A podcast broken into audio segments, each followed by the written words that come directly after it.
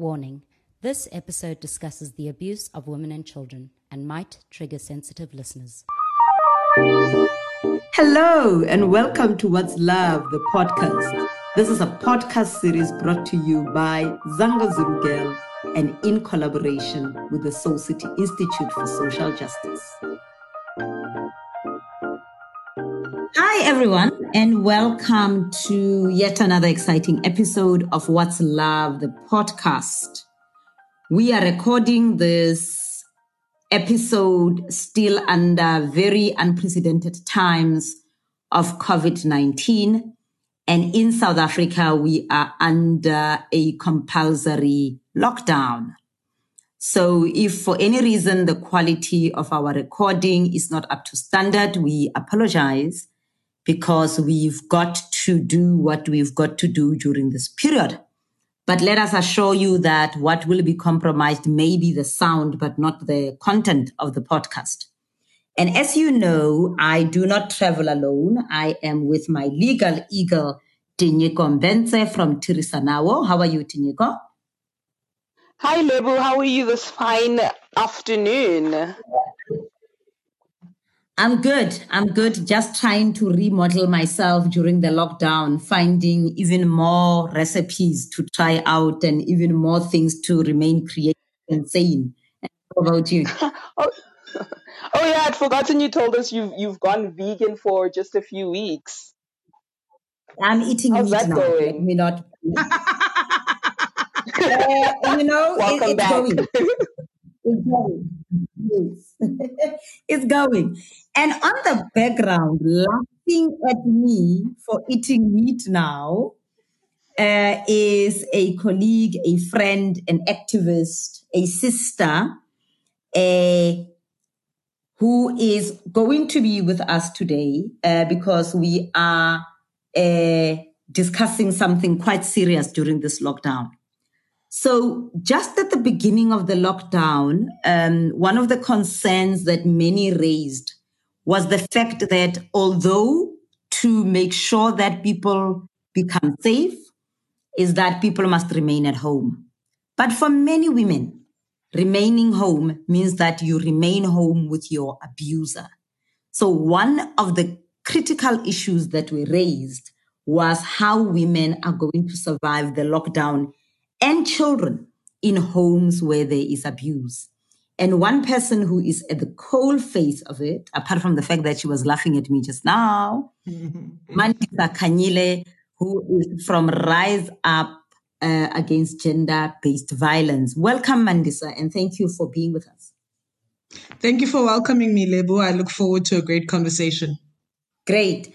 So, Mandisa, even before the lockdown, you have been involved with the struggle to eradicate gender based violence in South Africa. You were quite involved in organizing the total shutdown. Can you just give us a sense of how big the problem of gender based violence is in South Africa and why it is such a big concern for you?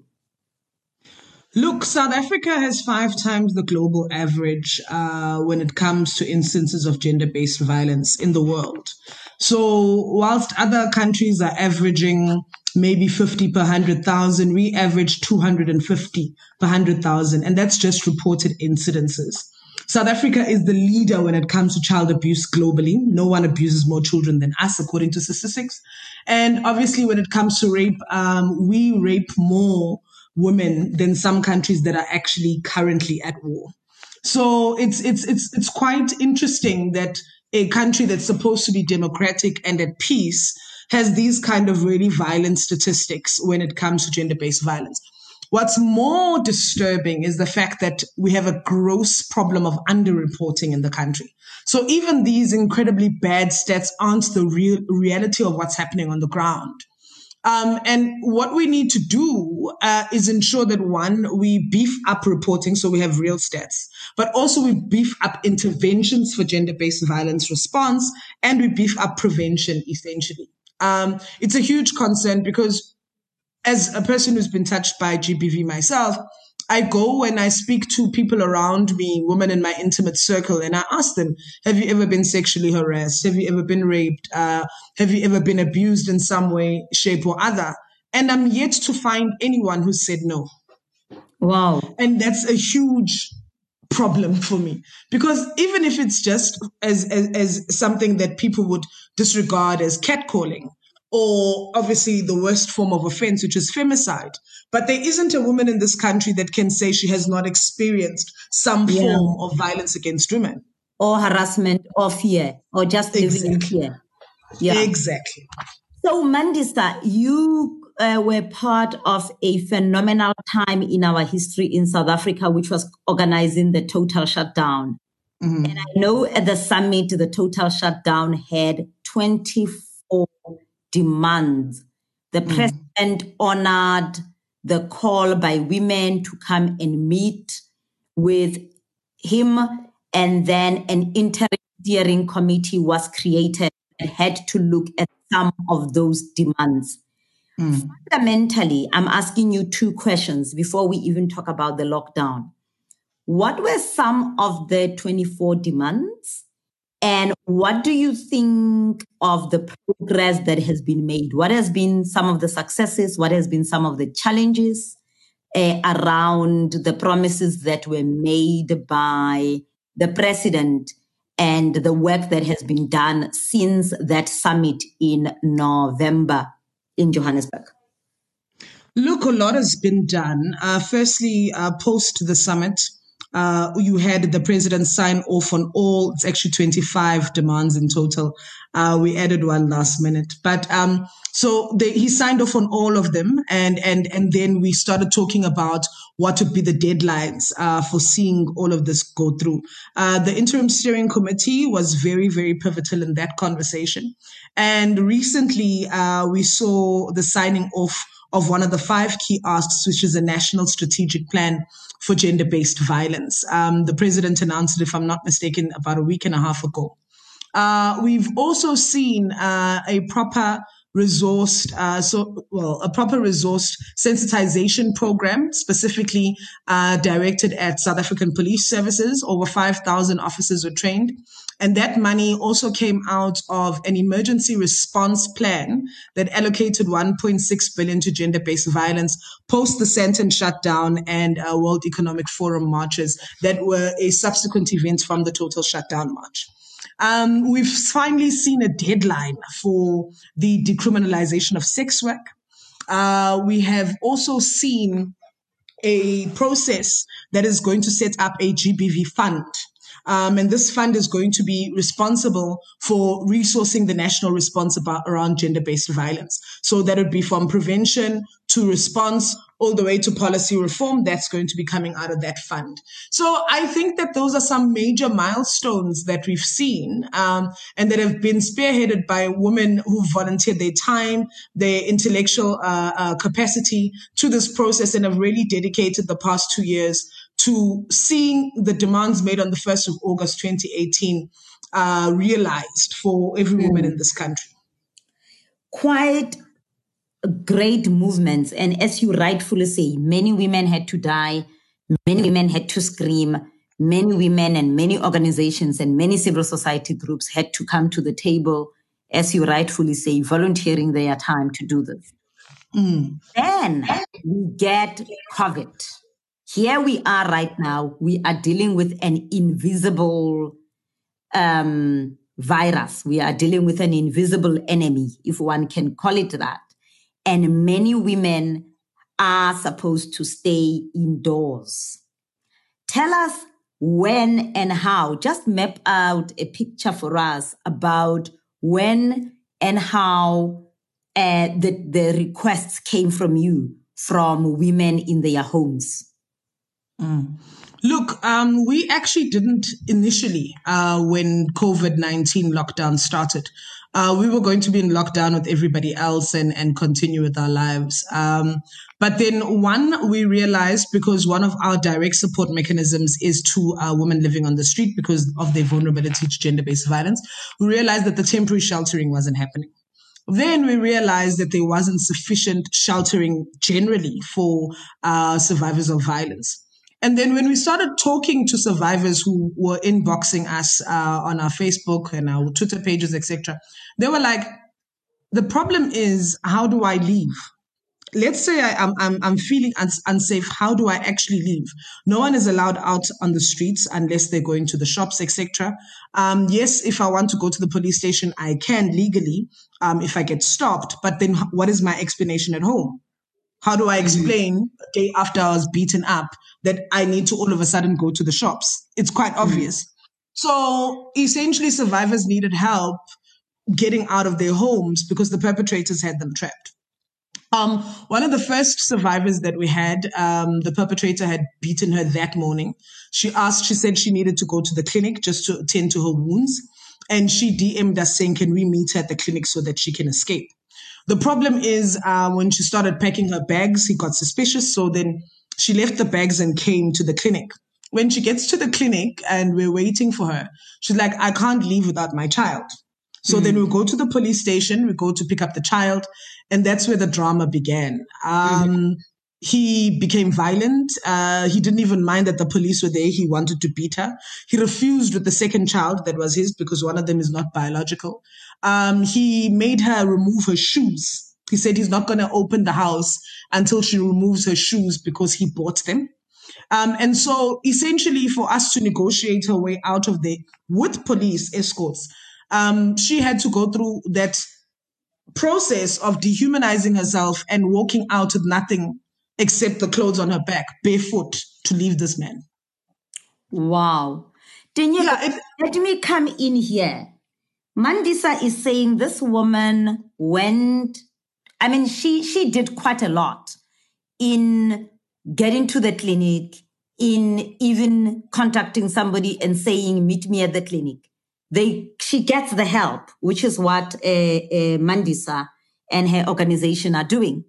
She gets the police, she gets there. And this man still demands, leave my shoes. How legal is this? And what does the law say about the conduct of the man in the presence of police? Yeah, I wish I could I, I could say that this sounds like a far fetched situation where the police aren't doing the the job of intervening, um, especially in a situation where the man is obviously displaying um, his his his his propensity towards violence with regards to his family, right? Um, it, it's it's it's definitely illegal. The the police should have spoken and protected um, the the the lady. You know, in that situation, they should have said she can't take off her shoes even though you bought them because when you purchase them, you purchase them for her. And therefore, legally, they belong to her because that, that was the sole purpose of that gift. That's why you bought it. So it's now hers. You can't claim ownership on it just because you purchased it, you know. Um, and secondly, this this goes into a deeper condition of of why even um, perpetrators of gender-based violence believe they have the right to do that is that they think that they are the only ones contributing towards the, I would say, in inverted commas, betterment of, of that family, you know. So because of this dependency relationship and the fact that they know that the police are not going to investigate the case, they continue to be the way that they are.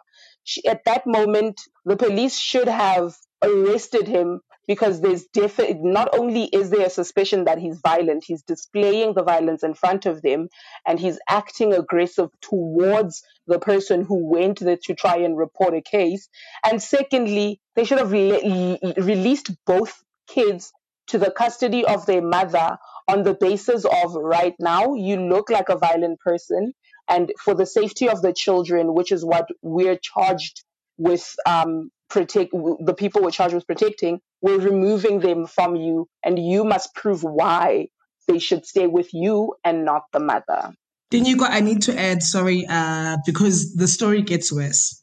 Mm. Um, so, um, two weeks after she had already been in the shelter with the one child, because she obviously has the same cell phone number and he has her number, he calls her. And the other child is two. and puts her on loudspeaker and then beats the child so Oh, that she could hear the child screaming Oh, and say, no. This is your fault for leaving me. Same guy. Oh my Luckily, god. Luckily, this time the police actually did intervene. He's currently in jail for child abuse, and the state opened the case because they said that they don't trust her to open the case and not um, uh, uh, um, what do they call Withdraw it when it. you withdraw it? Yes. So this is the levels that this perpetrator had gone through to try and keep this woman from leaving this relationship. And you must understand how desperate she must have been to leave him, hmm. to actually leave a two year old behind because she was so afraid for her safety. She was shaking literally in the car on our way back on some like, please tell me he can never find me again. So from a negligence perspective, those police officers that allowed, didn't let her take the second child to some extent are responsible for what happened to the child after that point. I think you are right. definitely. And, and it gets it gets worse. Tinyiko, when women are not happy with the service that they received from the police, what steps can they take? Because clearly the woman who has done so much to make sure that you know she gets um she reports. What happens when this happens? she can she can report the police um to to IPID, right? Um, but she would first need to start to, at the station and just see if the station takes any action towards um, the behavior that she had a problem with um, of of those police officers, their negligence. Because Mandisa is right. Um, there is a causal link to the child, the two year old landing up in a hospital, and the police's um, refusal to act and take the, and, and give the mother the two year old, even though they saw his propensity for violence. Um, so she could, um, if she has the resources, um, she could go to a law clinic or she could go and, and, and, and, and find an attorney and, and, and sue the police, um, especially for the, the medical costs associated with the two year old um, after the beating that was meant literally just to continue traumatizing her because he continued even in a safe place she was never safe from him because she still abused him emotionally and psychologically Yeah, he still abused her, not she abused him. he abused her. yeah sorry that's what i meant that's what i meant yes. yeah, I just wanted to make sure that we don't blame the woman. Now, um, no no no no. you say that, uh, Mandisa, you are doing this work because, um, you know, you firstly work with women on the streets, but you also are aware that there aren't shelters. So, what is the current state when a woman like the one whose story you've just told us, um, you know, asks for help, asks to be removed from the house, and um, what kind of support is available currently? I know you said it is not enough, but but but what are you able to do? What is the kind of help women can get? Look, um, I think currently the mechanisms for reporting um, are one, you can either go via the GBV command center or 800 428 428, or you can Say use the that a bit slow. So that a bit Oh, slow. sorry, the do- the GBV command center is uh, is the first port of call. Um, uh, 0800 428 428. Um, and also, uh, you have um, Lifeline that's running a domestic violence hotline on 0800 150 150. Now, they off, they refer you to uh, either a shelter in your area, uh, police services in your area, psychosocial services in your area, and whatever you need um, in, in, in order to, to get yourself to safety. That's if you are able to get to a phone. Uh, or if you are able to to make a phone call and you're not an earshot of your of your uh, perpetrator. They do also run a WhatsApp line. I don't have the number right now. I apologize. Um, and then we are also available um, specifically uh, for the Gauteng area uh, to evacuate survivors who are not able to make a phone call. All they need to do is WhatsApp us on our number. Um, I'm going to give it to you just now. Uh, But what we would then do, but the thing is, I want to be clear. they must send us that message when they want to be evacuated.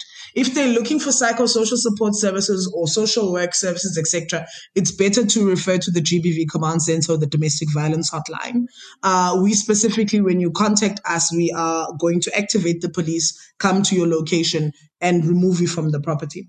So our number is 073 732 6060 and will operate throughout the Gauteng province uh, when it comes to evacuations in particular. We will mm. then, um, you will tell us where you want to go. So you don't necessarily have to go to a shelter or a place of safety.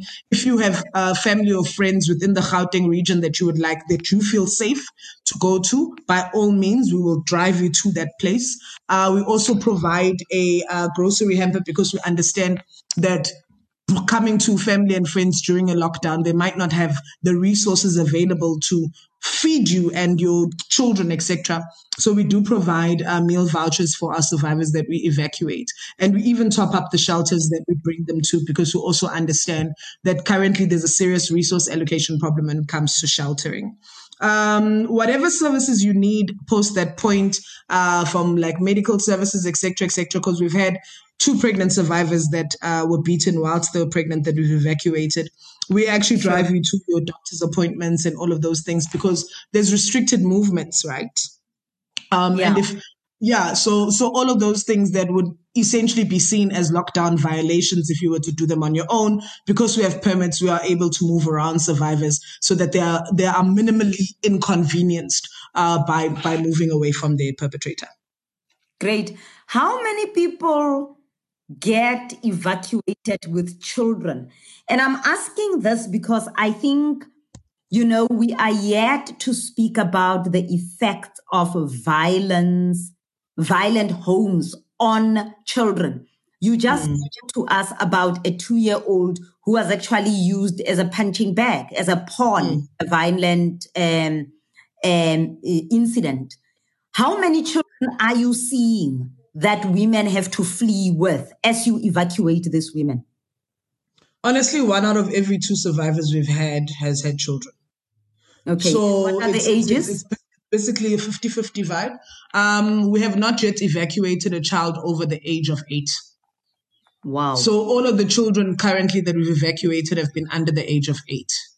Um, I remember there was this one woman where it was two children, one was was four and the other was six. And they were so cute. They were like, Can we take our pet hamsters with us? um, oh. because those were their comfort animals and they had li- literally just given birth. And the perpetrator had actually threatened to harm the animals in front of the children. I mean, we don't take these small things into consideration when we when we talk about what does it mean to leave a perpetrator. Yes. Um, and, and, the kind of scars that leaves on a child when they have to leave their pet behind or their teddy bears behind or their place of comfort or even be close to schools. Um, because mm. often you can't find shelter that's actually close to where your home is for your own safety. So, what does that mean when it comes to your routine and how does it disturb the children and being close to family and friends? Another thing that I wanted to highlight also about domestic violence, specifically within the coronavirus uh, outbreak, is the fact that we are all separated from our immediate circles of of of of, of, of support of support. So your mother, your father, your cousins, your your colleagues, your friends, the people that would have usually been your support structure, you're not allowed to even go to them. And they would have been the people that see the red flags when you tell them that you fell down a staircase and you have a bruise and they're like, Mm-mm, this is not the situation. But now perpetrators have you in their midst and all the people that would have been your support network that could have seen the red flags don't have access to you anymore. You can disappear for days and no one will ever know in a lot of ways, Mandisa, corona has become a, a risk factor for women, not because mm. they get the virus and get sick, but as you rightfully say, they are not able to go to work, they are not able to go to their family, and they are not able to go to their friends. And 50% of the people you have helped, and mind you, you have not helped everybody. Exactly. That support just the ones that you have helped, the ones that you have had um, a, a, a, ask for help, are the ones that you are seeing this story. And mm. how many of these women are able to be accommodated by family before we go to shelters because we know they are not enough? How many of them are able to be taken in by family in, in your experience? To be honest, only one. Only Oh one God. of all the survivors was taken in by family. Um, the families have uh, expressed that they are exhausted with the domestic violence and they don't want to be involved or intervene. Um, Explain that them- a little bit. What Okay, do so- mean by exhausted? Um, for example, the the lady that I was telling you about, she has family, like the the the one with the two year old. But the family, because she's opened so many cases against this particular perpetrator, um, and he's beaten her so many times, and she's dropped so many cases, they said that they don't want anything more to do with her, if this is the context in which she wants to escape. Um, and then what we had as well as other people saying that, listen, if you're going to move here, how are we going to cope? There's not enough space, etc. So you're not finding families creating a supporting environment for the survivors to actually move and be with them. Um, so it's, it's, it's, it's weird because you would think that people have open uh, networks of support, but they actually don't a lot of the times. Could some of them be scared, just afraid that they will be within the issues? there will be, you know, like what if this man now comes? I know during COVID, people can't travel or are not supposed to travel, but I'm sure if a perpetrator you and you come to my house, they could be knocking at my door anytime. How much of that is a factor? Look, some of it is a factor. Uh, one of the perpetrators had previously beaten the survivor's mother. Um, so she had specifically said she wa- does not want to endanger her, her parents anymore. So she would rather go to a place of safety that he can't find her at. And also, I mean, generally speaking, if the perpetrator and you have been together for a while, they'll know who your, your family and friends are. And that's where they'll look for you first. And so it isn't necessarily the safest option to go there. And also they won't have the mechanisms that a shelter would to be able to protect you. So it's, it's, I mean, it's a catch 22 situation. Some survivors have expressed that they don't want to lose all of their assets because obviously if you're the one moving out of the house, the perpetrator then essentially by default gets rewarded with everything that you've worked for. The rental that you've contributed your furniture all of those things you lose them and he essentially gets rewarded with all of those things because you want to escape the home. And so some have, have, have shown some kind of resistance to that that can you help me move my stuff? Um, and we don't provide that service. We don't have moving vans where we can take your furniture as well as you. We just take you to a place of safety or wherever you need to go. But they have, they, I, I had seen that that might be a bit of a gap in our interventions as civil society because we essentially saying to the woman, give up everything to leave this person. And we're not assisting them with saying, okay, if they are, if they are able to make the means to find themselves another suitable accommodation, can we not provide some kind of means to help them transition? I don't know. It's a lot of ideas going off in my head right now about how we can improve our response, but it's just one of the things we've been seeing. You are raising a very important point that I want us to get back to. But let's talk about shelters and the kind of support that women can get if they do feel that they need to go to a shelter. You did say that the first woman that you helped, or the one woman you told us about, was worried whether they will be safe. So, what are the kind of services, so to speak, do women um, get at a shelter? That is, if you find them a, a, a- a space at a shelter. We'll talk about whether many are available. But what is it we can expect from a shelter? Look, the beauty about shelters is that they really are quite uh, strict when it comes to security. Uh, you can't see into the, the the building structure. Most of them have security cameras. Um, there's very limited access. Even us that work with shelters, we have to leave the survivor at the door at the worst, or they meet us at the police station, so even we don't know where the survivor is, depending on the risk factors of the survivor in particular. Um, so that in terms, you can definitely expect safety. Uh, most shelters are equipped uh, with child-friendly facilities, so you are able to take your children and they'll get what they need. Um, psychosocial support is mandatory for all shelters, so there's always a social worker allocated to a shelter that can provide you with that kind of support. You're also meant to have some kind of skills development program, but because most of the shelters are underfunded, that doesn't happen a lot of the time. And also, shelter stays between three to four months. And let's be realistic. What kind of skill can you develop in such a short period of time? Mm-hmm. But that's also mm-hmm. one of the, of, of, of, of, the things that they have available uh, for survivors. So, um, it's a, it's a caring space. You have a house mother who's there at all times to look after your needs. Um, you do integrate with other women that are also survivors of violence. They run some group therapy sessions. It's, it's a, it's a very enabling environment for, for, for women. But my problem is the stay. Shelter stays are just too short and they, they don't give you adequate time to actually recover in terms of your own life so that you can leave the perpetrator on a permanent basis. So after that three month period, this is another thing that has happened within COVID is that some people's three month shelter stay ended during this COVID lockdown period. Sure. Now, what do you do then? Because you have no place to go. You can't rent a new apartment. Everybody is on lockdown. Um, you are essentially now put in a situation where you kind of either go back to the perpetrator or you have to reconcile with family and friends, etc. It's a bit mm-hmm. of a mm-hmm. mess. So that's one of the things that we've identified that needs to be addressed is what comes after the shelter stay. Can we have proper secondary sheltering uh, around the country that facilitates some kind of reintegration and economic independence of survivors post their shelter stay? Yeah. So I think for me, what is important, particularly for women who may be listening to us who need a shelter, is that, as you say, mm. the shelters are. So if a woman feels need to go out, the shelter is safe. Now, mm. Go back to a point that Mandisa says they are not able to provide. And that is this issue of women. And I like the way Mandisa you put it when you say the man gets rewarded mm. staying in the home. So the first question that I ask myself, um, and, and, and I want to ask you, Tinyiko, is why is the man who could most probably live on their own. And like the first example, Mandisa came as who could even be sent to jail. Why do we get the women leaving and we are not removing the men? Mm. Yes. So in my opinion, I think it's it's a thing of we're afraid of of the man who's the abuser um, because the man who's the abuser displays shows themselves off as the strongest person alive.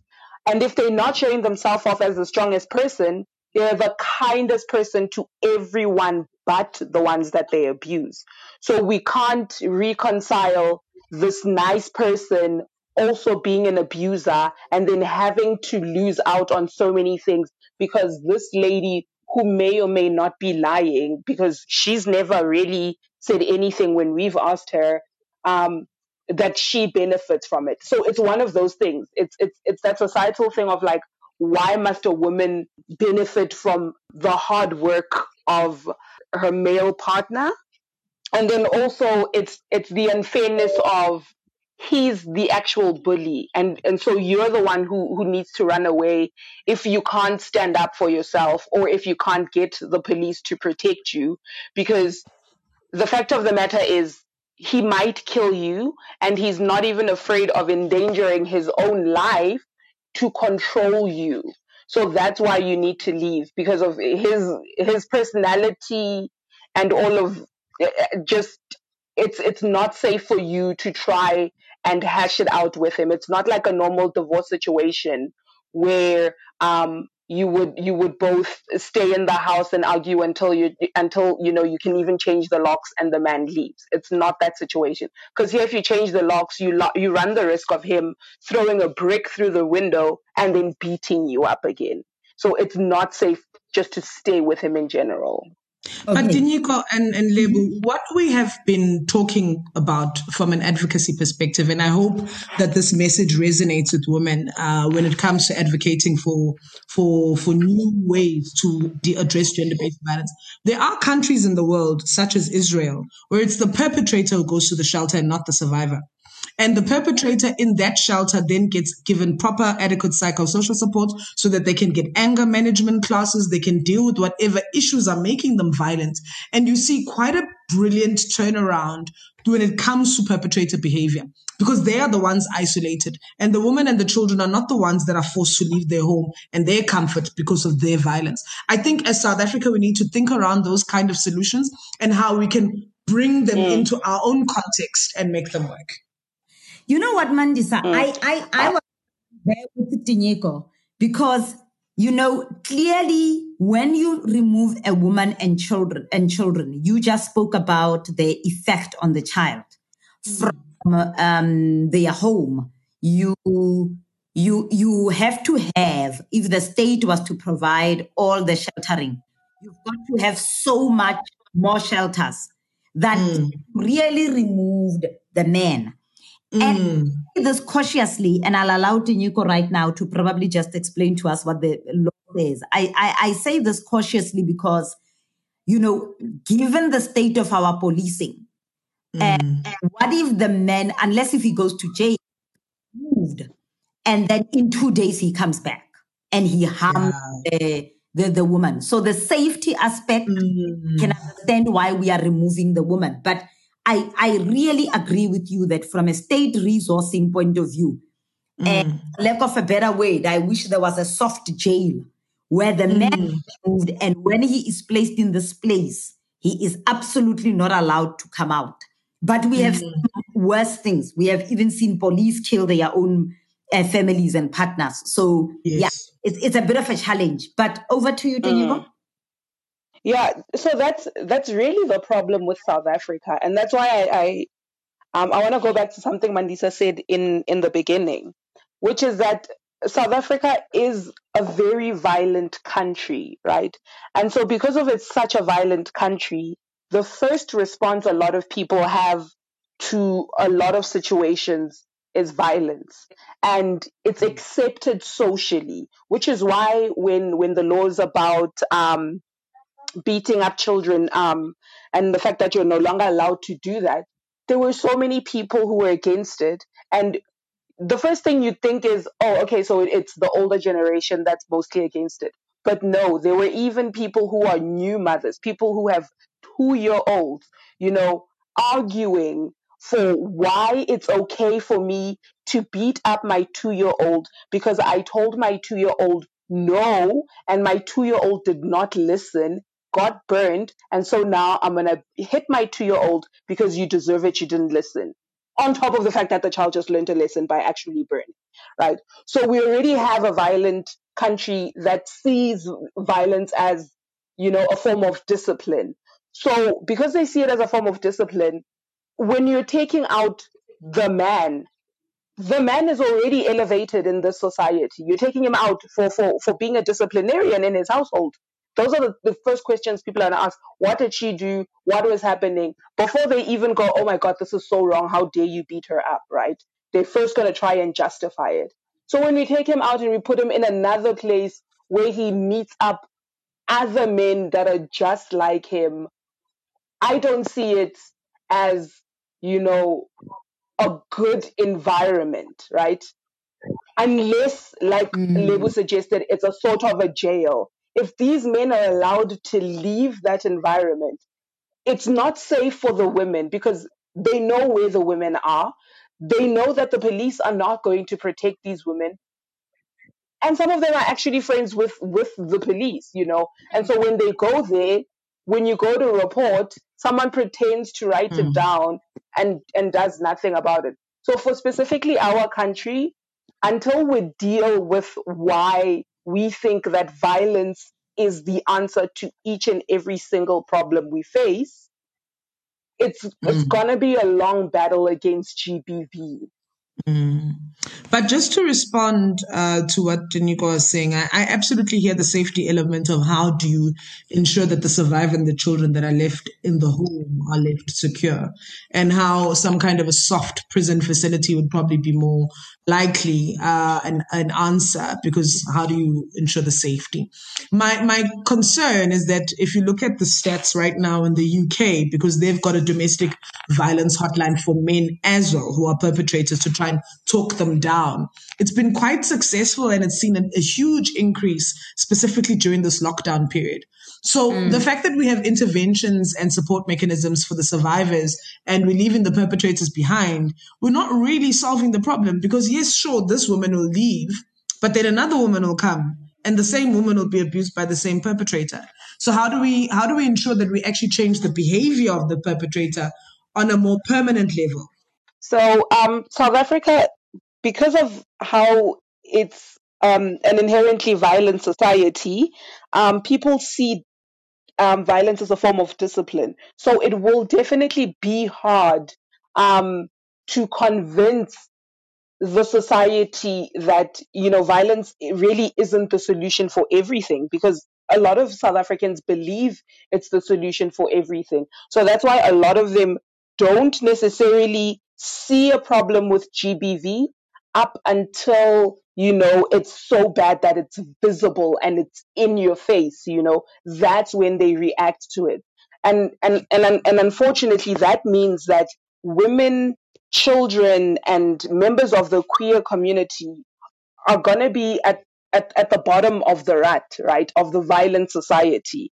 Um, and and until we deal with that, it, it really won't be easy to protect these women and children because what we're doing is we're continuing the cycle because these kids are raised in, in, in a violent household where they think that this is okay. And so they acted out at school during play. No one reprimands them at school during play about how this is not how they should be behaving uh, towards each other. So they grow up thinking that this is okay. And then they continue the cycle, even though it wasn't their intention, you know, to be abusers because of, you know, I saw my parent being abused and I was abused. But then they continue the cycle because that's what they think normal is. That's an important one. Mandy, you were sharing the story of the UK, especially during the lockdown, having mm. a a number for men to call.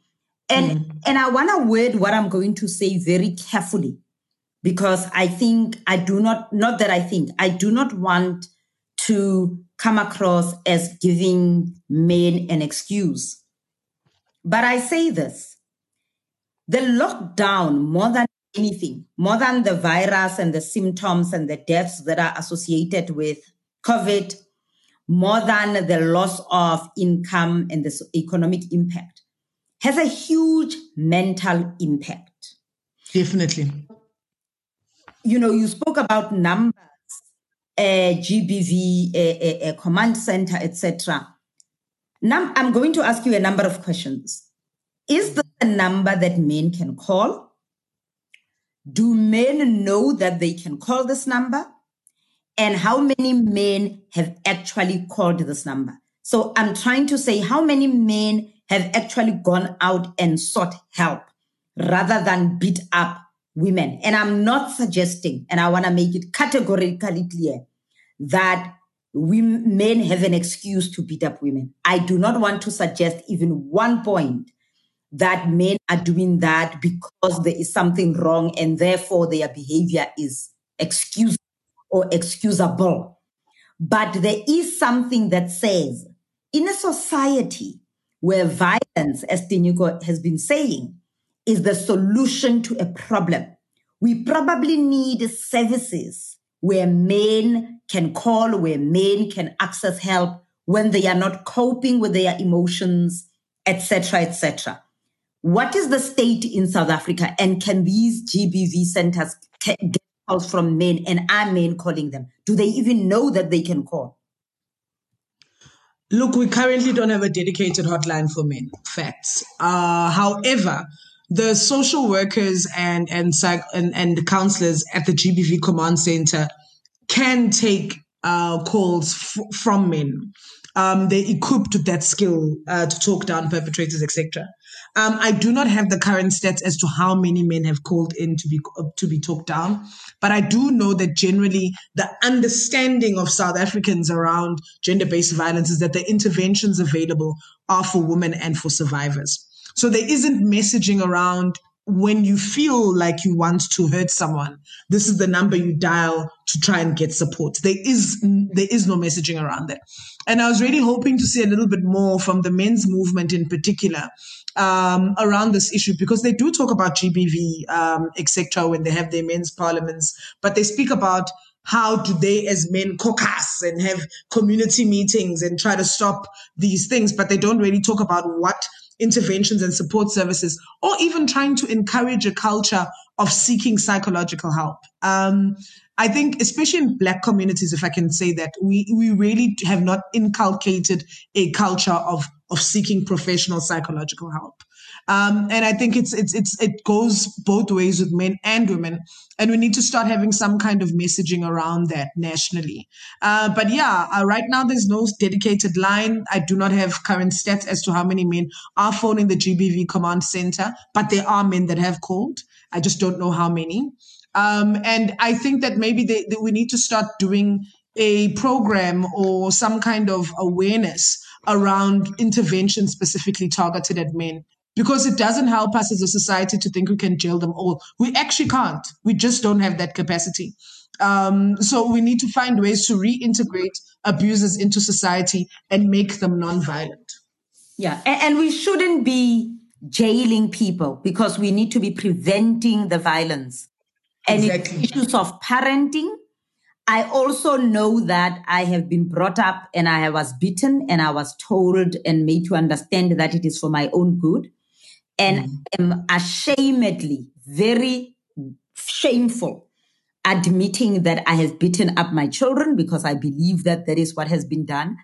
But I think really and truly that it's not logical. One plus one here does not make two. The beating mm. of people cannot be an violence action. I mean, even when you say it, it doesn't make good English sense. But mm. I, I, am owning my own struggle with it because I do know that um, many South Africans, you know, fear that if you don't beat up children, you won't be able to control or discipline them. And in fact, that's a fear response. And I'm wondering how that has just normalized how, uh, especially men treat women. But also the main issue, as per the first story that you shared, that very little will happen to me if I do mm. action. So there is something that that is said, has to be said about how we treat those who are really abusing and, and, and are really behaving in despicable ways.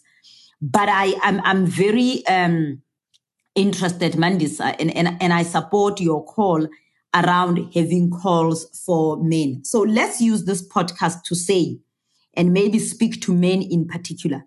The GBV Command Center and the line that Lifeline is doing is not a line for women men can call that line.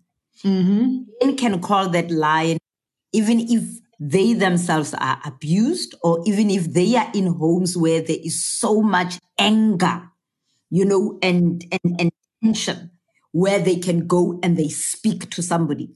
In other words, I'm trying to encourage us to say before there is a violent act, there is mm. so much that families can do to deal with the stress and the tension. And the stress and the tension is, is actually exacerbated by um, the lockdown. The lockdown is stressful, but also people are losing their jobs, which may add into the stress. And therefore, we need to be encouraging healthy seeking behavior. And, and they don't have their coping mechanisms, Lebo. We haven't talked about the role of the lack of tobacco and alcohol in all of this. Um, some say that it's a driver that actually makes the GBV worse. Some say that right now, a person who would have usually gone to a shebeen to de-escalate their anger is now taking it out in the home. So there's a lot of different perspectives around what the alcohol and cigarette ban are doing as it directly relates to gender-based violence. And I think it's going to be something that we study as a sector for quite some time.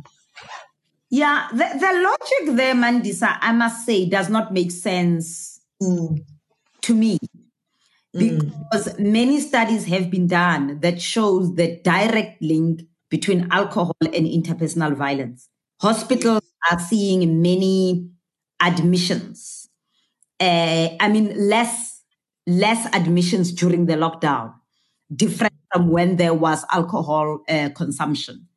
Um, where I agree with you is that there is a nuanced response, but mm. I think that the violence in the homes would have gone worse if men were allowed to drink at home and still be on lockdown.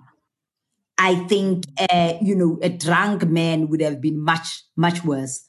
But I do agree with you around how do we help um, uh, people cope, men and women? Because remember, this stress is not only uh, affecting men. Men don't have a special category of being understood to be stressful. If mm. stress was making men beat up women, or if stress was making people to be violent, women would have killed everybody else. Because Definitely. circumstances, forget the lockdown. We live very stressful lives. 60 mm. 70% of women in South Africa are left to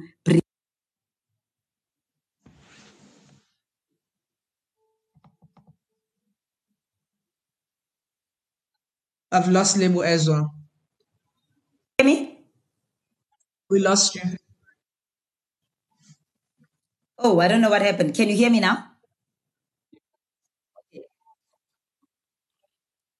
Okay, so 60% to 70% of households are, are, are female uh, headed. Children are growing up without their fathers. Uh, so if really stress was making people violent, women would have gone out with assault rifles and killed everybody. So let us not make it that it is the stress that men are facing that is making them kill women. I think it is stress plus, plus, plus, plus. Mm, definitely. accept that violence against, I mean, uh, the lockdown and the that it does has made the numbers go up and uh, um, uh, much higher in many countries. So we do have to find coping mechanisms for both men, women, and children.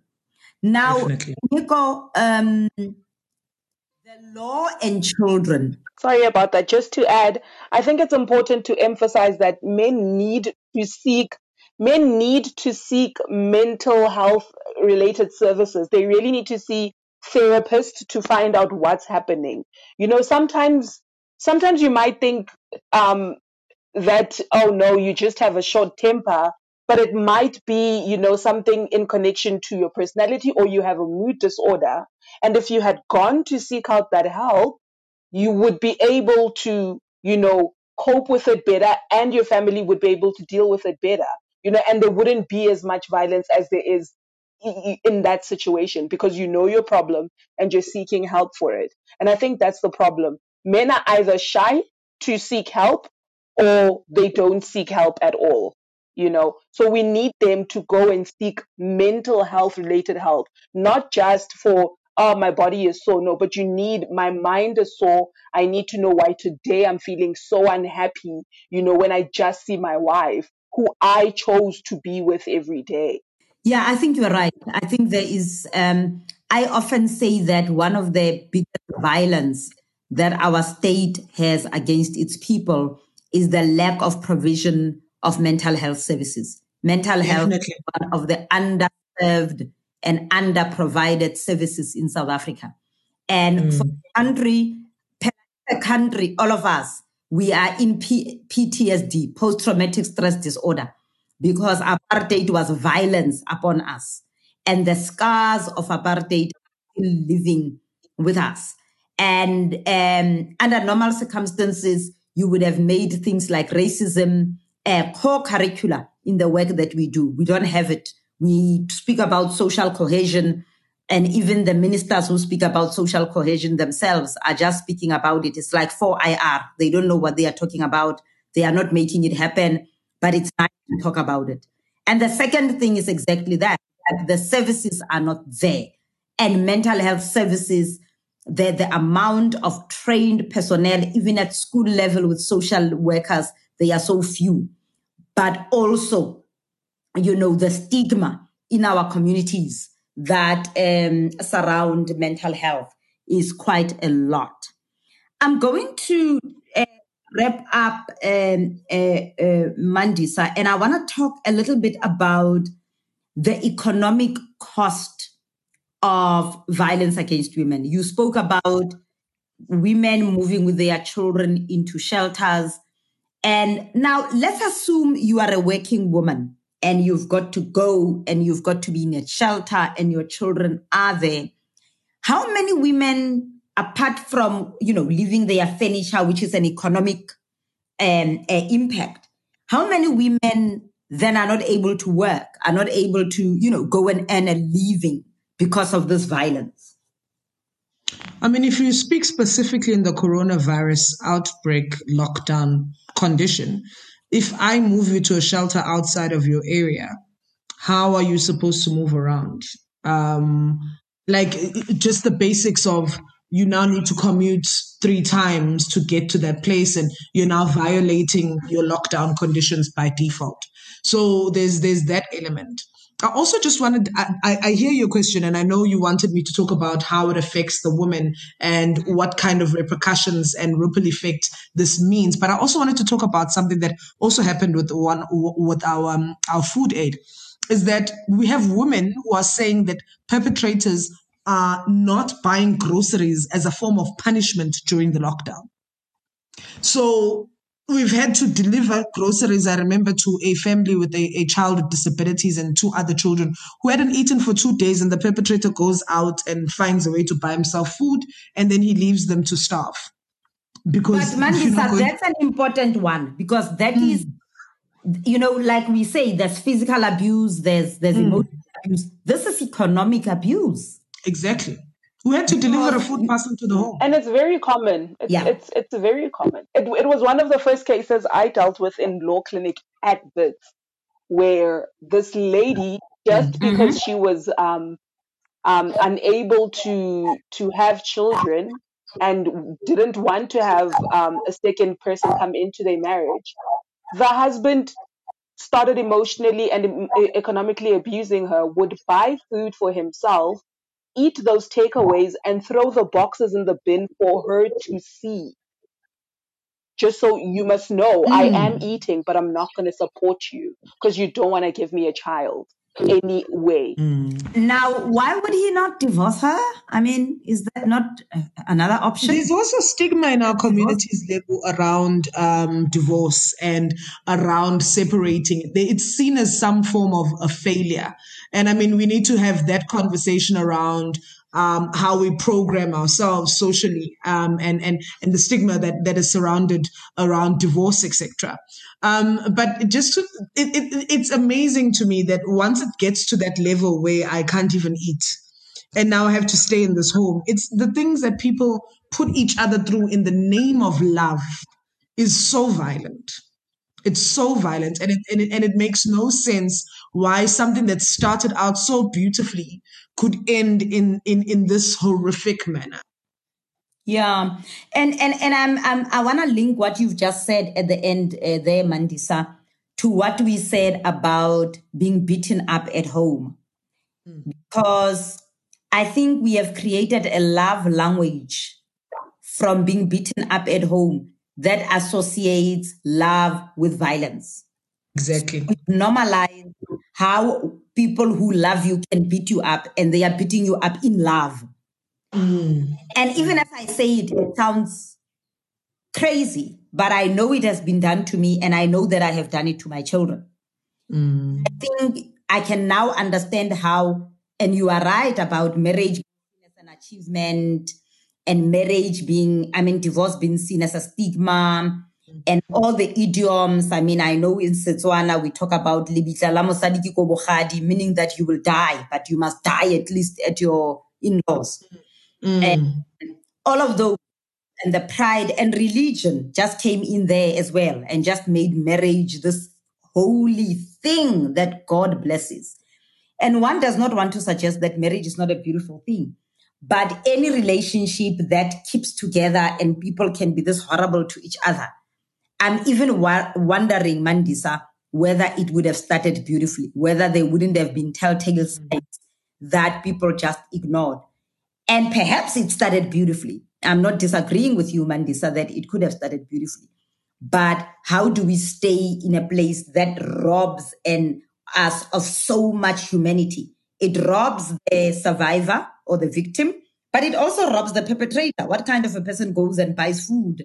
That's not a happy person and just mm. and throws away the pet. I mean, there could be so many different ways in which you could go find a fertile woman, have as many children as you want, buy groceries, and live happily ever after. Why exactly. somebody else? You know. Um, but a conversation for another day. But I'm very happy, Mandisa, that you spoke about the withdrawal of food as a way of um, punishing the woman and children. And yet, I think it also speaks to what is deemed work and what is not deemed work. I'm sure Mm. in the home cleans and makes sure that the children are being taken care of. Why is that not seen as a contribution that is worth money? Unpaid care work is going to be the death of us as women. Honestly, I, I, there's so much to be said about it. Um, about how even during this lockdown period, the education of children and this homeschooling has now been burdened again on women, and how that continues to perpetuate the uh, the unpaid care work debacle that we find ourselves in.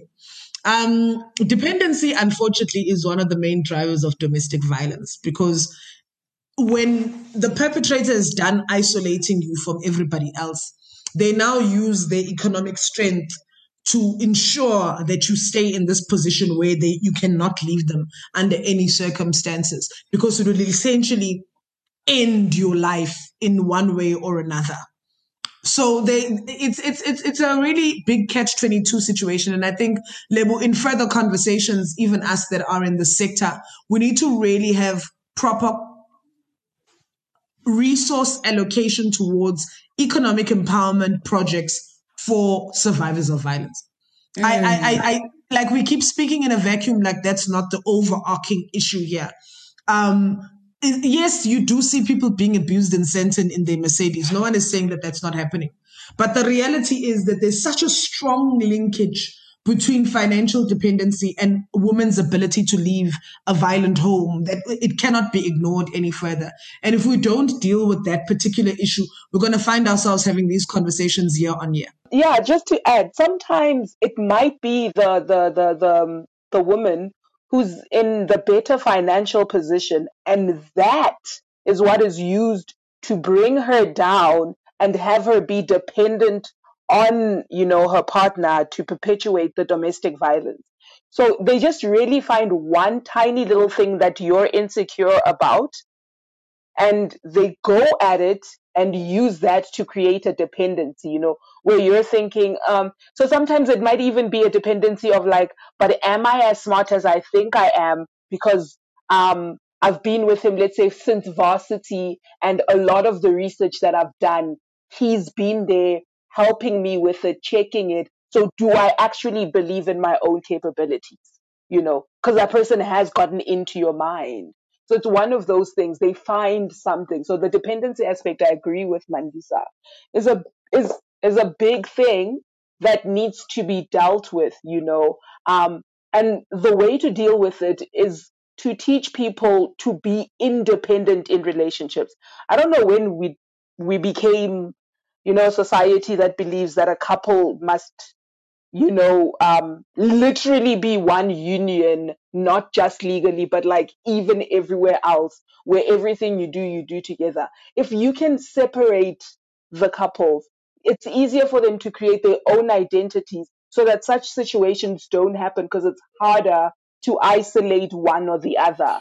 Uh, you are raising very important issues, Tinyiko. And, and I think before we get there, we are just going to have to be, you know, like in a church where you just have to pause and someone has to say an amen to what you are saying because mm. it sounds so true but so foreign for many people. But Mandisa, I also want to add to that and come back to what you are saying. You know, many Sandton women do not want to lose the lifestyle. Exactly. And we are using Sandton women as a euphemism for middle class and higher class working women. Mm. of them do not really want to lose that life that is seen and envied by Lebo, Tinyiko, and Mandisa combined. Many of them do not want to be seen to have failed. So you did mention it before. So yes, there is a dependency created in poorer households, but I actually have seen more bravery amongst poorer women, amongst Mm. class women, than amongst my Sandton friends. who have not even wanted their families and friends to know that there is abuse in the in the relationship. And I do not even want to mention some very public ones that we have known of. And and and and and and, and I think it also speaks to what do you lose? You spoke about losing your place, losing your family, but you also lose friends. So I have had Mm. who are divorced saying the friends that we used to have, the parties we used to go to, he can come in after the divorce with his new girlfriend. And sometimes it's a girlfriend who was there waiting, you know? And Mm. I can't. I must now go find another group of friends. You know, I can no longer go to the events and the dinner parties. I can't even bring my new boyfriend, let alone go alone. So I think there is a lot that is really real for women, even those uh, middle to higher class women that women lose. And, and I think one can then appreciate why many of them do not want to leave their, their relationships. I think as we Most definitely. speak, for me, my heart goes out to children. And probably in other episodes, we are going to have to uh, call somebody from the teddy bear clinic or somebody that works with children to come and talk to us about the impact of abuse on children. Because at least women call you Mandisa and then you put them in a shelter. But uh, as you say, you know, apart from the two children who wanted to take the hamster and the one, the two year old who had to be beaten up because, you know, the, the man wanted to teach the woman a lesson, we have really not heard the stories of children and how the scars that you spoke about really affect um, the children that often cannot speak of themselves, especially speak for themselves, especially the ages that you say they are.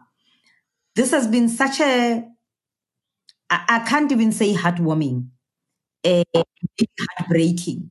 But in a lot of ways, Mandisa, it's been an inspiring conversation because of what Rise Up does as a civil society organization.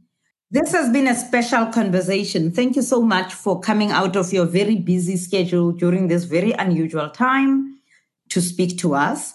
I would like to encourage both men and women, please seek help, especially when you are a man and you are feeling frustrated and you are feeling stressed. The command number and the lifeline number are numbers that men and women can access and call. But if you are in Gauteng and you are a woman and you are facing abuse, Mandisa has shared the number of her uh, organization where you can call. And I'm going to ask you, Mandisa, very slowly again to give us the lifeline number, which I know is 0800 150 150. But give us the command center number and your organization's number if people want to refer people in Gauteng for your organization for evacuations. But the command center I know can be accessed throughout South Africa. So maybe start with the command center number, Mandisa, and then the rise up number. So the command center, the GBV command center uh, that can be accessed by all genders is 0800 428 428. Um, and they will provide you serv- they will give you access to services and uh, CBOs and NGOs that operate in your area, as well as some kind of social works, uh, social workers as well. Um, and if you do require emergency services, they can even link you to the police. And if you need to be evacuated within the Gauteng area from an abusive household, you can dial 073 732 6060 for Rise Up Against Gender Based Violence. If you want to give us feedback on the podcast, or you have a legal or finance matter that you would like some advice or assistance on, you can reach us via WhatsApp only or a voice note on 061 535 4623 or via email on zangazulugirl at gmail.com. We will try to share information with you, and where possible, Tinyiko, who is a legal expert, will give you some advice on how to deal with your matter. You can also follow us on Instagram and Twitter using the handle at what's love underscore podcast. And you can also find us on Facebook on What's Love podcast.